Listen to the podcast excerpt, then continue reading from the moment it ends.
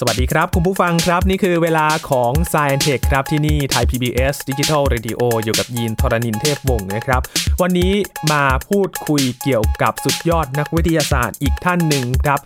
ชื่อคุ้นหูกับคุณผู้ฟังเป็นอย่างดีกับสตีเฟนฮอว์กิงส์นะครับ มาทำความรู้จักกันใน s c i e n t e c h วันนี้ครับ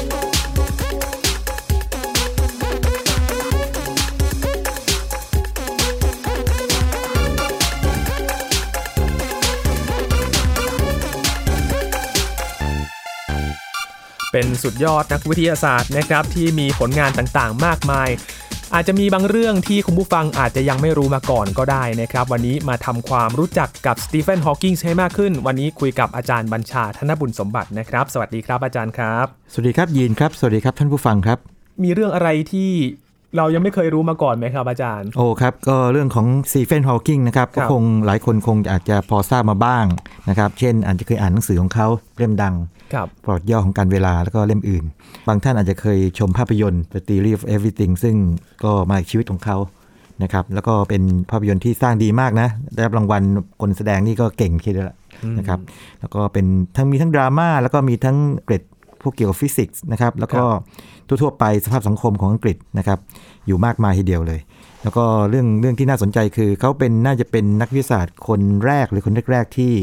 ทำให้เรื่องยากๆ อย่างกำเนิดจักรวาลหลุ ค ม รับ ดำอะไรนี่นะครับ เป็นที่สนใจระดับเรียกว่าหนังสือของเขาเนี่ยเป็นหนังสือวิทยาศาสตร์เล่มแรกๆที่ขายดีถึงขนาดว่าแปลไปอย่างน้อย 35 ภาษา โอ้ มากกว่า 10 ล้านเล่ม ครับ นะเบสเซลเลอร์นะครับก็ไปเป็นอย่างนั้นไป หลังๆอาจจะมีหนังสืออื่นที่ขายดีในระดับเดียวกันหรือมากกว่าก็ได้ แต่ว่านี่น่าจะเป็นเล่มแรกๆที่ทำแบบนั้น ครับ นะปกติหนังสือวิทยาศาสตร์นี่ ยินในพอทราบว่าคงคงมีไม่ไม่ไม่กี่เล่มหรอกนะที่ที่คนทั่วไปสนใจในวงกว้าง ใช่ครับ มาก น้อยคนมากที่คนจะสนใจ ๆนะครับ อาจารย์ครับ ที่มาที่ไปของสตีเฟนฮอว์กิงส์นี่เป็นยังไงบ้าง เฟนฮอว์กิงนี่คนอังกฤษนะครับก็เกิดในช่วงสงครามโลกครั้งที่2นะครับช่วงกลางสงครามโลกสองพอดีเลยคือสงครามโลกครั้งที่2เนี่ยถ้าเริ่มปีก็คือ 1939 1 กันยา1939 นะฮะแล้วก็จบตอน 2 กันยา 1945 นะครับสตีเฟนฮอว์กิงนี่เกิดในปี 1942 ประมาณตรงกลางพอดีพอดีเลย ช่วง ดังดังดังนั้นเนี่ย สกราต์พอดีล ช่วงช่วงนั้นก็เป็นช่วงที่อย่างนี้ฮะก็เรียกว่ารบกันดุเดือดในโดยเฉพาะในยุโรป ครับ นะครับเอ่อบ้านของเขาเนี่ยนะครับก็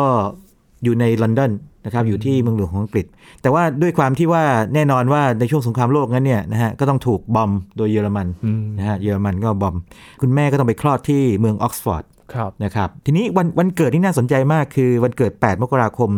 ปีคศ 1942 เนี่ย ครับ ฮอว์กิงจะจะเขียนไว้ในหลายที่แล้วก็จะพูดหลายครั้งเลยนะครับ มีความภูมิใจมากว่า เป็นปีที่ครบรอบ 300 ปีที่กาลิเลโอเนี่ยเสียชีวิตพอดี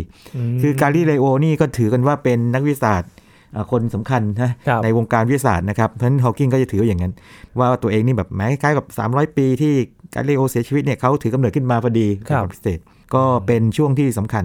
ทีนี้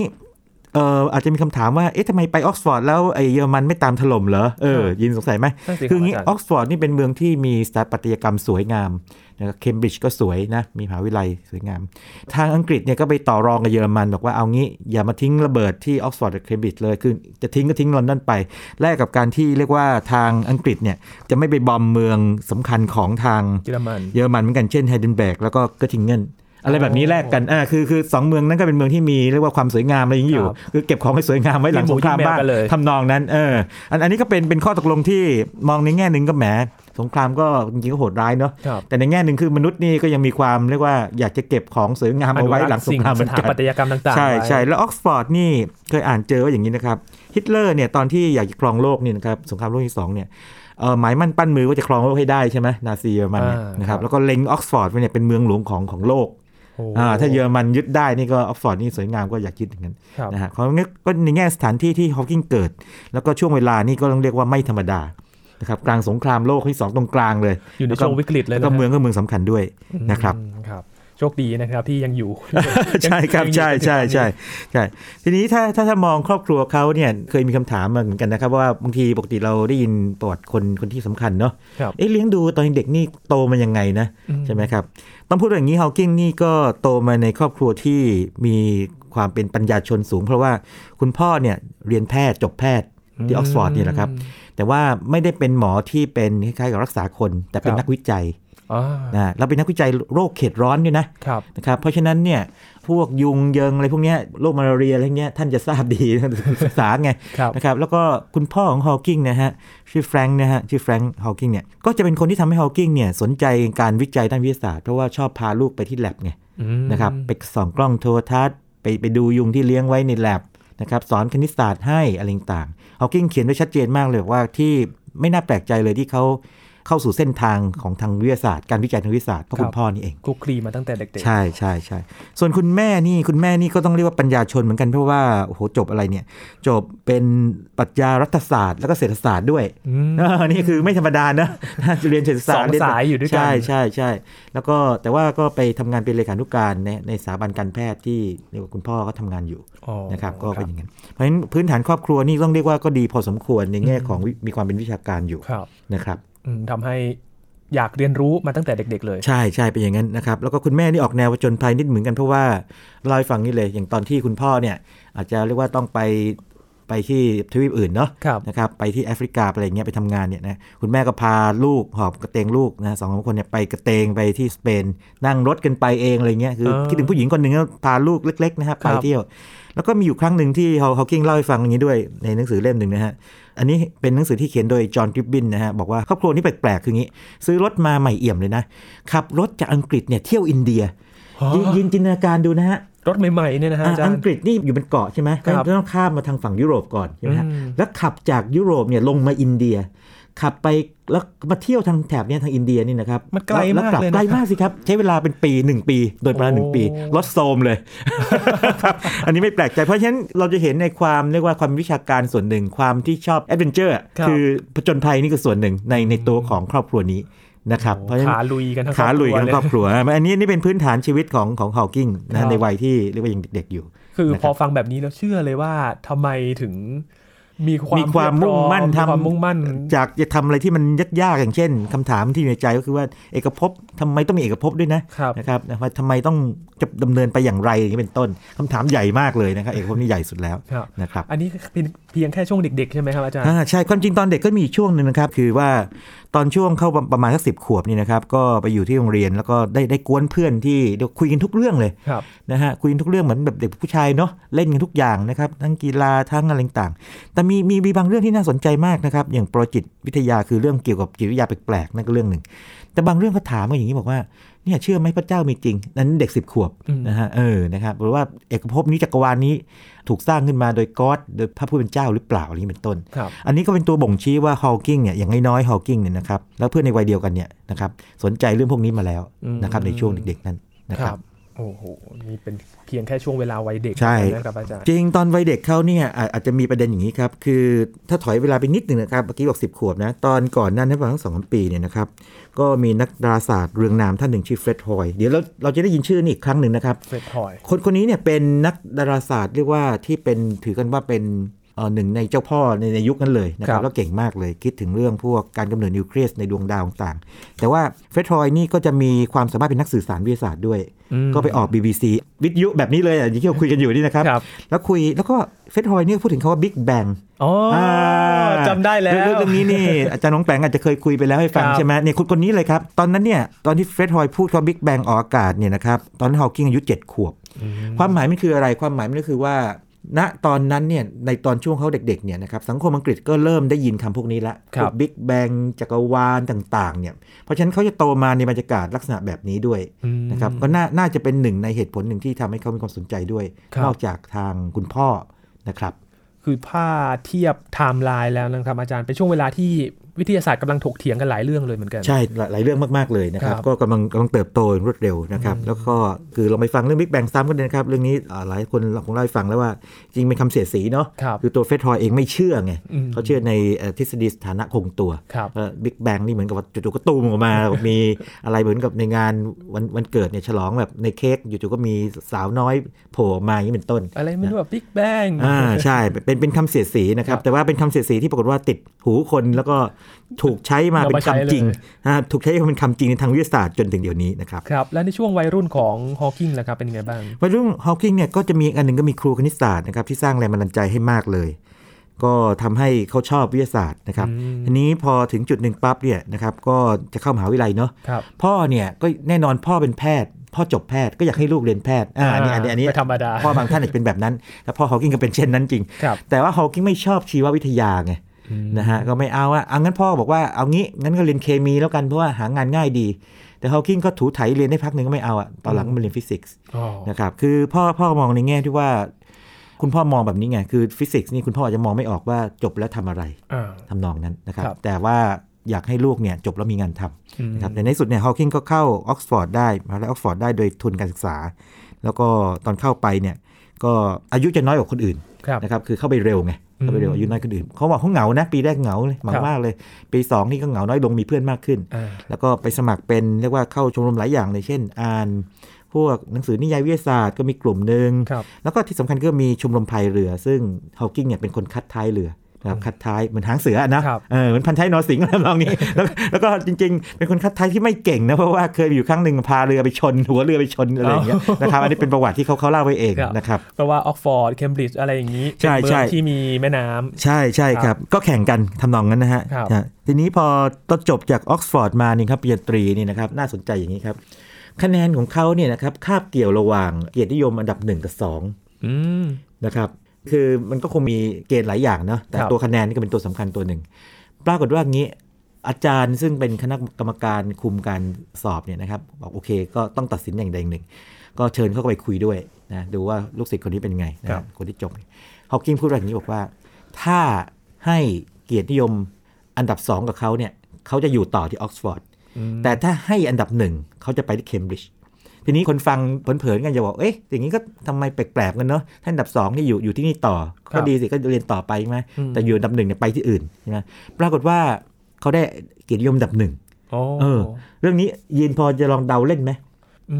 ม ใบนิดหนึ่งนะออกซฟอร์ดเคมบริดจ์เนี่ยเป็นมหาวิทยาลัยที่ชั้นนำระดับเรียกว่า ระดับโลกเลย ระดับโลก แล้วก็ถ้าเป็นในอังกฤษเนี่ยคือระดับที่แข่งกันนะถ้าเฉพาะในอังกฤษเนี่ ครั ย บ แข่งกันคู่แข่งอะพูดง่าย อ่า ๆนะฮะเออทำไมฮอว์กิงถึงทำอย่างนั้น อยากจะไปดู ไปเรียนที่อื่น หรครัไปบ ดูที่อื่น ว่าเป็นยังไง ใช่ใช่ใช่เป็นเรื่องเรื่องอย่างนี้นะฮะ เรื่องนี้ภรรยาคนแรกของเขา ครับ เขียนเอาไว้ในหนังสือเล่มหนึ่งที่มาสร้างเป็นหนังเนี่ยที่ everything เนี่ยบอกว่าการที่กรรมการเนี่ยให้อันดับเกียรตินิยมอันดับหนึ่งเนี่ยก็เพราะว่าเพื่อที่ให้ฮอว์กิงเนี่ยไปเรียนอีกที่หนึ่งคือไปเรียนเคมบริดจ์เนี่ยเพราะว่าคล้ายๆกับส่งม้าไม้เมืองทรอย คือส่งสายลับเข้าไปยังดินแดนของ โอ้ คู่ส่แข่งงสปายอะไรอย่างเงี้ย ใช่เผื่อว่าฮอว์กิงเนี่ยจะกลับมาบอกว่าที่โนนทำวิจัยอะไรอยู่ มีใครทำอะไรบ้างอย่างนั้นทำนองนั้น โอ้ เป็นการคิดซับซ้อนแต่ว่าเรื่องจริงจะเป็นไงเราจะไม่ทราบแต่ว่าอันนี้คืคอรับ ภรรยาเขาเขียนไว้เองชัดๆเลยนะครับเป็นอย่างนั้น อ๋อ ก็ก็เรียกว่ามีมีสีสันพอสมควร ครับ ชีวิตของเขา นะครับ ตอนช่วงเรียนมีจุดเหตุการณ์สำคัญ เราจะเห็นภาพฮาวกิ้งเนี่ยนั่งรถเข็นเนาะ ครับ ซึ่งเกิดจากโรคกล้ามเนื้ออ่อนแรง แล้วก็โรคนี้นะครับ มันก็เริ่มแสดงอาการมาตอนช่วงปลายๆตอนที่อยู่ออกซฟอร์ดแล้วแต่ว่ามาเป็นหนักในตอนที่อาการที่ชัดๆเลยเนี่ยนะฮะก็คือตอนที่อยู่ที่เคมบริดจ์เข้าไปใหม่เนี่ยคือล้มนะฮะล้ม แล้วก็คุณแม่ก็เลยพาไปหาหมอ ปรากฏว่าออกมานี่คุณแม่สีหน้าไม่ดีเลยแต่ ครับ ฮาวกิ้งก็ไม่ยอมพูดอะไรเนาะ แต่ว่าฮอว์กิงดูจากสีหน้าของแม่ แล้วก็คนรอบๆตัวเนี่ยสงสัยตัวเองมัน ดูท่าจะไม่ดี ไม่ไม่เคยดีแน่ ครับ แต่ในที่สุดในความจริงก็เปิดเผยมาว่าเขาเป็นโรคกล้ามเนื้ออ่อนแรง ครับ ALS นะครับ ภาษาทางอเมริกันเรียก Lou Gehrig disease นะครับ เป็นชื่อของนักเบสบอลคนหนึ่ง ไอ้โรคนี้เนี่ยณช่วงเวลานั้นนะปี 1963 นะครับ 2506 ครับ นะครับก็คงเป็นโรคที่ค่อนข้างร้ายแรงนิดหนึ่งเหมือนกันนะครับแล้วก็คนอาจจะเป็นกันไม่เยอะแต่ว่าหมอซึ่งวินิจฉัยฮอว์กิงเนี่ยบอกว่าเขาจะอยู่ได้อีกแค่ 2 ปี โอ้ หรือ 2 ปีครึ่งไม่เกินไม่เกินนั้น อันนี้ ครับ ตัวเลขของแต่ที่ไม่เหมือนกัน ทีนี้ยีนลองคิดดูถ้าเกิดมีใครสักคนบอกญาติเราเนาะบอกอยู่ไม่ถึง 2 ปีหรือไม่ได้บอกเราหรือ โอ้ ใครก็ตามนะสองปีนี่จิตใจเป็นไงฮะ คือใจไม่ดีแล้ว ห่อเหี่ยว ครับ ไม่ไม่เรียนละเนาะไม่ อืม ไม่อยากเรียนละ ท้อ นะค มา รั กเลย ท้อมากท้อมากแต่เกิดอะไรขึ้น สิ่งที่เกิดขึ้นคือว่าช่วงนั้นก็ดันไปพบรักกับภรรยาคนแรกว่าที่ภรรยาคนแรกอ่ะต้องพูดอย่างนี้นะเจนวายนะครับพอพบรักปั๊บนี่แหมมนุษย์เรานี่พอมีความรักนี่ก็ เป็นสิ่งสวยงาม เป็นสิ่งสวยงามมีความหวังเนาะ ครับ เอ้ยแหมมีคนมารักเราเนาะเจอคนที่ถูกใจนะฮะก็ต้องวาดฝันว่าอนาคตอยากจะไปไกล ทีนี้ถ้าแต่งงานกันถือว่าวาดฝันว่าถ้าอยู่ต่อและแต่งงานกันเนี่ย มันก็ต้องมีรายได้เลี้ยงครอบครัว อืม ฮอว์กิงเขียนไว้ชัดเจนเลยบอกว่า การที่มีรายได้ก็ต้องมีงานทำก่อน ครับ แต่การที่มีงานทำได้ก็ต้องจบให้ได้ก่อน อืม เออ นี่มันมาเป็นตอนๆ อ่า คิดแบบ ครับ เป็นคนที่มีตรรกะไงก็บอกว่าเพราะฉะนั้นเนี่ยต้องกลับไปลุยต่อเรียนให้จบ ที่เคมบริดจ์ เออใช่เพื่อให้จบแล้วก็มีงานทำแล้วเพื่อจะมีรายได้เลี้ยงครอบครัว ครับ ก็ในที่สุดก็เรียนจนจบ โอ้ ที่จนจบด้วยนะครับเอ่อได้ปริญญาเอกเลย ทีนี้ตอนเข้าไปเนี่ยนะฮะเล่าถอยไปนิดนึง ตอนเข้าไปไอ้เคมบริดจ์ใหม่ ๆ เนี่ยนะครับ จริง ๆเขาอยากจะได้เฟรดฮอยเนี่ยแหละครับจำได้ไหมที่พูดวิกแบงวิกแบงเนี่ยเป็น อ่า อาจารย์ที่ปรึกษา อ๋อ แต่ปรากฏว่าเฟรดฮอยนี่ไม่ไม่ได้ตอบจดหมายเขาอะไรเงี้ยไม่ ครับ คือไม่ไม่ตอบอะไรมาเลยฮอว์กิงก็รู้สึกผิดหวัง ปรากฏว่าทางมหาวิทยาลัยก็มอบหมายให้อาจารย์อีกท่านหนึ่งชื่ออาจารย์เดนิสชาม่านะครับมาเป็นอาจารย์ที่ปรึกษา ครับ ซึ่งณตอนนั้นเนี่ยแน่นอนว่าไม่โด่งดังเท่าเฟรดทอยนะครับแต่ฮอว์กิงก็ผิดหวังพอสมควรที่ว่าอยากได้คนดังอะพูดง่ายๆอยากได้คนดังเป็นอาจารย์ตัวเอง แต่พอได้ชาม่ามาก็จำเป็นต้องรับเอาไว้ แต่ปรากฏว่าด้วยวิธีการเทรนของอาจารย์ชาม่าซึ่งมหัศจรรย์มาก ผมลองดูวิธีการของเขานะครับ แล้วก็เปรียบเทียบกับตัวเองแล้วเพื่อนๆที่จบปริญญาโทปริญญาเอกมาเนี่ยต้องถือว่าไม่ธรรมดา เพราะว่าอย่างนี้ครับ อาจารย์ชาม่าเนี่ยก็แน่นอนว่ามีลูกศิษย์จำนวนหนึ่งอยู่ ครับ ต้องต้องดูแลนะครับ จะไม่ให้ลูกศิษย์เนี่ยทำงานเหมือนกันเลย คืออาจารย์ที่ปรึกษาดับปริญญาโทปริญญาเอกจำนวนหนึ่งเนี่ยจะให้กลุ่มลูกศิษย์เนี่ยทำงานคล้ายๆ กัน มันจะได้เสริมกันได้ไง ครับ แต่ว่าอาจารย์ชาม่ามองว่าการทำแบบนั้นเนี่ยมันทำให้ความรู้มันคับแคบไงคงคงคิดว่าอย่างนั้นนะอันนี้เดาใจอาจารย์ชาม่าเพราะฉะนั้นแต่ละคนเนี่ยไปเลือกหัวข้อที่แตกต่างกัน หาทาง และ ของตัวเอง สำคัญคือไม่ได้บอกว่าใครต้องทำอะไรด้วยนะ จะมีวิธีการไกด์ให้แต่ละคนเนี่ยไปคิดจนกระทั่งได้หัวข้อมาเอง โอ้ อาอันอันนี้ก็ไม่ใช่ว่าอาจารย์ที่ปรึกษาที่เป็นฝรั่งทุกคนจะทำแบบนั้นนะครับ ครับ บางคนก็ให้คิดเอง บางคนก็อาจจะมีโจทย์ อาจจะมาทางอุตสาหกรรม เป็นโจทย์ที่อาจารย์สนใจอยู่ เป็นโจทย์ที่ขณะนั้นคนสนใจอยู่มากๆ แล้วอาจารย์สนใจด้วยอย่างนี้เป็นต้นให้นักศึกษาทำนะแล้วอาจารย์ชามาก็มีวิธีการเรียกว่าโค้ชกันเนาะโคชชิ่งก็คือว่าส่งลูกศิษย์แต่ละคนเนี่ยไปเข้างานสัมมนาที่สำคัญต่อแต่ลูกศิษย์แต่ละคนนั้นอย่างนี้เป็นต้น อืม นะคือเป็นการโค้ชที่ที่เรียกว่าแบบเปิดอิสระทางการศึกษาระดับสูงเนี่ยดีมากๆ ครับ แล้วลูกศิษย์อาจารย์ชามาแต่ละคนนี่เก่งๆกันเลยนะครับ มาตินรีสอะไรนี่ก็เป็นแบบผู้อำนวยการหอดูดาวระดับโลกอย่างนี้เป็นต้นนะครับแล้วก็มีอยู่คนหนึ่งนะจอชเอลิสนี่ก็มาเขียนหนังสือร่วมฮาวกิงเกี่ยวกับหนังสือเกี่ยวกับทฤษฎีสัมพัทธภาพที่เกี่ยวกับ space time คือการอวกาศต่างๆอย่างนี้เป็นต้น ครับ นะครับ อืมถือว่าเป็น ก็คือได้อาจารย์ดีได้อาจารย์ดี รู้จักกับได้ศึกษาทุกคนเลยว่าแบบเป็นยังไง ใช่ใช่ ลักษณะของแต่ละคน ใช่เป็นอาจารย์ที่ไม่ไม่ได้โด่งดังมากระดับต้นๆของโลกนะครับแต่ว่าในวงการจักรวาลวิทยาถือว่าเป็นหนึ่งในบิดาของจักรวาลวิทยายุคใหม่ อืม เพียงแต่ว่าคนสมมติว่าถามคนไทยว่าอาจารย์เดนิสชาม่านี่เป็นใคร เราคงไม่เคยได้ยิน ครับ เราได้ยินไอสไตน์ฮอว์กิงอะไรแบบนี้นะครับ อ่าใช่ อ่าเราไม่ ครับ ไม่รู้จักแต่ว่าคนนี้เป็นคนเก่งในในแง่ของเป็นอาจารย์จริง ๆ นะครับ กว่าจะได้ นี่มีมันเรามาได้ประมาณสักช่วงนั่นเองนะครับ แค่ช่วงกลางชีวิต ช่วงกลางชีวิตช่วงช่วงกลางๆของเขาจริงๆเรียกว่าช่วงต้นนิดหนึ่งด้วยซ้ำไปคเพรับ ราะช่วงนี้เรียนอยู่นะ อืม สิ่งที่เกิดขึ้นคืออะไร ฮอว์กิงตอนเป็นนักศึกษาอยู่เนี่ยก็เริ่มดังแล้วนะทำไมรู้ไหมจำได้ไหมว่าเฟร็ดฮอยเนี่ยไม่ได้เป็นอาจารย์ที่ปรึกษาเนอะ อ่า แต่ว่าสิ่งที่เกิดขึ้นคือในงานสัมมนาครั้งหนึ่งที่เฟร็ดฮอยออกมาพูดเนี่ยนะครับ ตอนนั้นอายุฮอว์กิงเพิ่งอายุ 22 ก่อนเขาจะจบต้อง 2 ปีนะคือยังไม่จบปริญญาเอกนี่นะค ครั รับ บ ก็ไปนั่งฟังด้วย ปรากฏว่าอย่างนี้จับผิดเฟร็ดฮอยได้เนี่ย อ่า นี่นี่คิดดูนะ นักศึกษาคนหนึ่งระดับปริญญาเอกเนี่ยสามารถจับผิดนักจักรวาลวิทยาระดับโลกได้ โอ้โห กลางงานสัมมนาเลย ครับ ว่าสิ่งที่คุณพูดถึงเนี่ยค่าที่คำนวณออกมาเนี่ยไม่ได้หรอกมันเป็นอนันต์อ่าคือค่ามันแบบว่ามากเกินไปไม่ออกมาเป็นตัวเลขปกติเฟรทอยถามว่ารู้ได้ไงเฮาคิงตอบว่าอะไรรู้ไหมบอกว่า ผมคำนวณในหัว แสบไหม แต่จริง ๆ แล้วเนี่ย เรื่องนี้เขาก็ยอมรับเองว่าอย่างนี้ เพราะว่าฮาวกิงเนี่ย มีออฟฟิศหรือว่ามีไอ้โต๊ะทำงานเนี่ย อยู่ในห้องเดียวกับลูกศิษย์ของเฟรดฮอย อืม นะครับ แล้วก็ก็ต้องคุยกันเนาะพอ ครับ คุยกันก็ต้องเห็นงานของลูกศิษย์คนนั้น ซึ่งก็เป็นงานเฟรดฮอยส่วนหนึ่งมาช่วยช่วยกันคิดไงฮาวกิงก็บอกขอขอยืมไปดูหน่อยได้ไหมในในฐานะวิชาการก็ไม่มีอะไรปิดบังก็เข้าไปอ่านฮาวกิงก็ไปเอาไอ้ตัวทฤษฎีเนี่ยมาลองคำนวณดู อืม แล้วก็เจอที่ผิด ครับ ทีนี้จุดแสบคืออย่างนี้ จุดแสบคือไม่บอกไง ไม่บอกด้ว เอย อไม่ไม่บอกไอ้ลูกศิษย์ของอาจารย์เฟรทอยว่า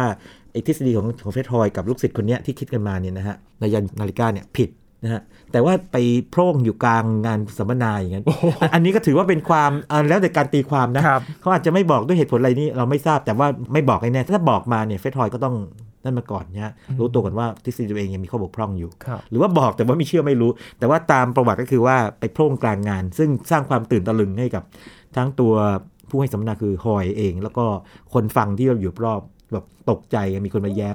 แบบนี้เป็นต้นนะครับแล้วมีฮอว์กิงถูกเลยนะครับ ก็ต้องเรียกว่างี้เริ่มโด่งดังมาจากตรงนี้แหละ อืม นะครับจากการจับผิดนัก ครับ นักจักรวาลวิทยาเรียกว่าอันดับต้นๆของโลก ครับ นะครับ อาจารย์ครับอย่างกว่าจะจบปริญญาเอกได้ วิทยานิพนธ์ของเขาเขาวิจัยเรื่องอะไรครับอาจารย์ วิทยานิพนธ์นี่น่าสนใจมากเลย วิทยานิพนธ์ของฮอว์กิงเนี่ยก็คือว่าเกี่ยวกับ properties of expanding universe สมบัติของเอกภพที่กำลังขยายตัว อืม นะครับเป็นฟิสิกส์ทฤษฎีนะ คือฮอว์กิงนี่เป็นนักฟิสิกส์ทฤษฎีแปลว่าไม่ได้ทำการทดลอง แต่ใช้ผลจากการทดลองเนี่ยนะครับมา คิดทฤษฎี หรือว่าใช้ตัวคณิตศาสตร์ทางฟิสิกส์เนี่ยครับมาคิด สิ่งที่เกิดขึ้นคืออย่างนี้ฮะ ก่อนหน้าที่ฮอว์กิงจะจบปริญญาเอกนี่นะครับ มันมีงานของนักคณิตศาสตร์คนหนึ่งชื่อโรเจอร์เพนโรสนะครัคบรับ คนนี้คิดอย่างนี้ฮะเขาสามารถพิสูจน์ได้ว่าหลุมดำนี่นะครับ ซึ่งเกิดจากการยุบตัวนะครับ ยุบตัวแปลว่าหดตัวลงไปนะครับ ครับ โดยความโน้มถ่วงของดาวฤกษ์นี่นะครับ ดาวฤกษ์ว่าหดตัวลงไปเนี่ย ไม่ว่าดาวฤกษ์นั้นจะทรงกลมดิกเลย หรือจะมีรูปร่างบิดเบี้ยวไงก็ตามเนี่ย พอยุบลงไปแล้วกลายเป็นหลุมดำเนี่ยนะครับ จะเกิดภาวะที่เรียกว่า singularity อืม singularity คือเป็นบริเวณในกาลอวกาศนะครับที่มีความหนาแน่นสูงมาก ครับ ความถ่วงสูงมากนะครับ จนความโค้งอวกาศตามที่ไอน์สไตน์เนี่ยนะครับมีมากเป็นอนันต์นะครับเสมอเลย เพนโรสเนี่ยมองหลุมดำนะครับ เกิดจากการที่ดาวยุบตัวลงไปเกิดซิงค r ริตี้ทีนี้วิทยานิพนธ์ของฮาวกิงหรือ thesis นะครับหรือ dissertation ของเขาเนี่ยนะครับ วิทย์ปริญญาเอกเนี่ยคิดกลับกันไง บอกว่า เอ๊ะ ถ้าเริ่มจาก singularity หรือที่เรียกว่าภาวะเอกฐานบางคนเรียกกันนะครับแปล ครับ ภาษาไทยเนี่ยแล้วย้อนเวลากลับล่ะไม่ใช่ย้อนเวลากลับคือย้อนย้อนกลับกระบวนการกลับไป มันขยายตัวออกมา อื มันก็กลายเป็นเอกภพได้ แล้วก็ใช้คณิตศาสตร์พิสูจน์ออกมานะครับเป็นความแปลกใหม่เลย คือคำว่า singularity เนี่ยปกติใช้กับการที่ดาวฤกษ์ยุบตัวลงไปไกลหลุมดำ ครับ แล้วเกิด singularity ตรงกลางนะครับ แต่คราวนี้ Hawking เนี่ยคิดกลับกันไง จาก singularity เนี่ยตูมออกมา เรียกว่าขยายมา กลายเป็นเอกภพอย่างนี้ ครับ นั่นคือวิทยานิพนธ์ของเขาซึ่งคลาสสิกมาก แล้วก็เอ่อในเว็บนี่เปิดให้ดาวน์โหลดฟรีนะ โอ้ ใครเข้าไปในเว็บของทาง Cambridge นี่เขาแจกฟรีด้วย ครับ นะใครอยากอ่านเข้าไปดู นะ หรือใครอยากแวบๆไปดูดูให้งงๆเล่นๆนะยกเว้นว่าคุณเป็นนักฟิสิกส์นะฮะที่จบมาด้านนี้โดยตรงเนี่ยคงอ่านด้วยความเข้าใจนะครับนั่นนั่นก็คือเป็นงานชิ้นเอกอีกชิ้นหนึ่ง สุดยอดเลย นะครับถือว่าเป็นความสุดยอดคือเป็นการคิดกระบวนการกลับกันที่เรียกว่าควรค่ากับการได้ปริญญาเอก นะครับ อืมเป็นเรื่องที่ โอ้โห บ่งบอกถึงความเป็นฮอว์กิงเลยนะครับอาจารย์ ใช่ใช่ใช่คือฉายแววตั้งแต่ตอนเรียกว่าตอนเรียนมาแล้วนะครับ ครับ ความจริงเนี่ยถ้าย้อนเวลากลับสักนิดหนึ่งนะครับเออเขาศึกษาพวกจักรวาลพวกนี้เนะฮะเขามีเป้าหมายแบบนี้ก็คืออยากจะรู้ว่าจักรวาลทำงานยังไงใช่ไหม อืม แต่ว่าตอนเด็กๆนิดหนึ่งนะฮะ เมื่อกี้ลืมเล่าให้ฟังเป็นเรื่องสำคัญกันฮอว์กิงตอนที่อยู่กับเพื่อนตอนอายุวันสิบกว่าขวบเนี่ยเขาชอบสร้างเกมยีลอง เกม คิดดูนะเกมเกมเนี่ยหมายถึงว่าคล้ายคล้ายบอร์ดเกมสมัยเนี้ยคครั ล้าย บ ๆอย่างนั้นนะฮะ เช่นเกมเกี่ยวกับระบบทุนนิยม เกมเกี่ยวกับระบบศักดินา เกมสงครามโลกอะไรเงี้ยแล้วก็มีตัวเล่นมีกติกาต่างๆ ครับ นะครับเขาชอบสร้างเกม แล้วก็ให้เพื่อนมาร่วมเล่นด้วย แต่บอกฏว่าเพื่อนๆ เล่นๆไปเนี่ยเพื่อนจะบ่นบอกว่าโอ้โห ไม่ค่อยสนุกเท่าไหร่บอกทำไมรู้ไหมมันมันซับซ้อนไง เออ กดเกมซับซ้อนแล้วกว่าจะเล่นจบเนยนานมาก ครับ แต่ว่าฮอ w กิ n งบอกว่าที่เขาชอบสร้างเกมเนี่ยเป็นเพราะว่าเขาแบบชอบศึกษาอะไรที่มันเป็นแบบแบบจำลอง อืม แล้วก็เขามองว่าถ้าเราเข้าใจไอ้แบบจำลองนี้แล้วกดเกมมันเนี่ยเราก็สามารถควบคุมมันได้ ครับ ซึ่งเขาบอกว่าตอนหลังเนี่ยเขารู้สึกพึงพอใจมากที่มาทำแบบจำลองของจักรวาลหรือเอกภพ อืม นะฮะอ่ามันมาสะท้อนถึงตอนนั้นแล้ว ครับ นะครับแล้วก็ถ้าย้อนเวลาไปถอยไปอีกนะฮะ ตอน 3 ขวบนี่เคยได้รับรถไฟจำลองมาซึ่งฮาวกิงชอบมากเลยนะพ่อซื้อมาให้ อันนี้ก็เป็นการบอกเหมือนกันว่าเอ่อนักฟิสิกส์ทฤษฎีจำนวนหนึ่งเนี่ยฮะอย่างน้อยๆฮาวกิงนี่นะครับที่ชอบเรียกว่าสร้างแบบจำลอง หรือว่าชอบแบบจำลอง เพื่อที่จะดูว่าของจริงมันเป็นยังไงเป็นต้น ครับ นะครับก็สะท้อนบางอย่างมันฉายแววมันเนาะ ครับ ยิน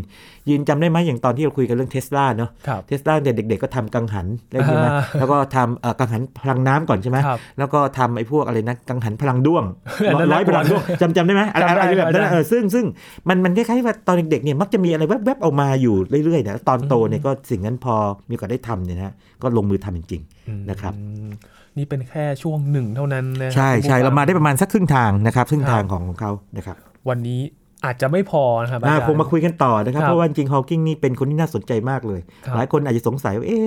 ถ้าแบบบ้านๆนะ ผมเคยแบบโพสต์ใน Facebook นะครับ แล้วก็บอกใครอยากรู้ฮอ w กิ n งนะกำลังเขียนหนังสืออยู่นะครับสำหรับการลงนิตยสารสารคดีเนี่ยแล้วตีพิมพ์หนังสือเนี่ยบอกอยากรู้เรื่องอะไรบ้างเกี่ยวกับฮอ w กิ n งบางคนถามผมอยู่ว่านั่งรถเข็นแล้วมีลูกได้ไงทั้งสามคนมีเมียสองอะไร อย่างเงี้ยเป็นต้น อันนี้ถามแบบบ้านๆบางคนก็ถามว่าสิ่งที่เขารักเนี่ยนะครับระหว่างเอกภพกับความรักเนี่ยสำคัญกว่ากันนี่เป็นต้นนะครับหรือบางคนก็ถามว่าทฤษฎีที่ทำให้ไม่เสร็จคืออะไรอย่างนี้เป็นต้น อืม ก็จะมีหลายมิติมากคือ มีทั้งมิติความเป็นมนุษย์ธรรมดา แล้วก็มิติที่ในเชิงวิทยาศาสตร์ มิติของนักเขียนเรียกว่าชั้นนำของโลก ครับ นะครับ มาฟังกันต่อครั้งหน้าว่า ผลงานของฮอว์กิงนั้นมีอะไรอีกบ้าง แล้วก็อีกมากมายเลยนะครับ อาจารย์ ครับ มีแง่มุมเดี๋ยวมีเกร็ดอะไรที่ระหว่างทางนี่แทรกเข้ามาเป็นระยะนะครับ ครับ แล้วก็อาจจะมีเรื่องของคนดังอย่างไอน์สไตน์เนี่ยเอ๊ะมันคนก็ชอบถามว่าไอน์สไตน์ฮอว์กิงใครฉลาดกว่ากันนะ ใครใครหรือใครเก่งกว่ากันอะไรอย่างนี้เป็นต้น ขนาดนั้นเลย อ่าเอาเอาเราสามารถเปรียบเทียบได้ในบางแง่มุม ครับ นะครับที่คล้ายกันหรือมือต่างกัน ครับ นะครับ มาฟังกันต่อในครั้งหน้านะครับกับสตีเฟนฮอว์กิงนะครับกับเรื่องราวที่น่าสนใจกับเขา และบางเรื่องคุณผู้ฟังอาจจะไม่เคยรู้มาก่อนก็ได้นะครับ วันนี้ขอบคุณอาจารย์บัญชามากๆเลยนะครับ ครับยินดีครับ นี่คือ Science Tech ประจำวันนี้ครับ คุณผู้ฟังติดตามรายการย้อนหลังก็ได้ที่ thaipbsradio.com นะครับ ช่วงนี้หมดเวลาแล้วครับ ผมธรณินเทพวงศ์พร้อมกับอาจารย์บัญชาธนบุญสมบัติลาคุณผู้ฟังไปก่อนนะครับ สวัสดีครับ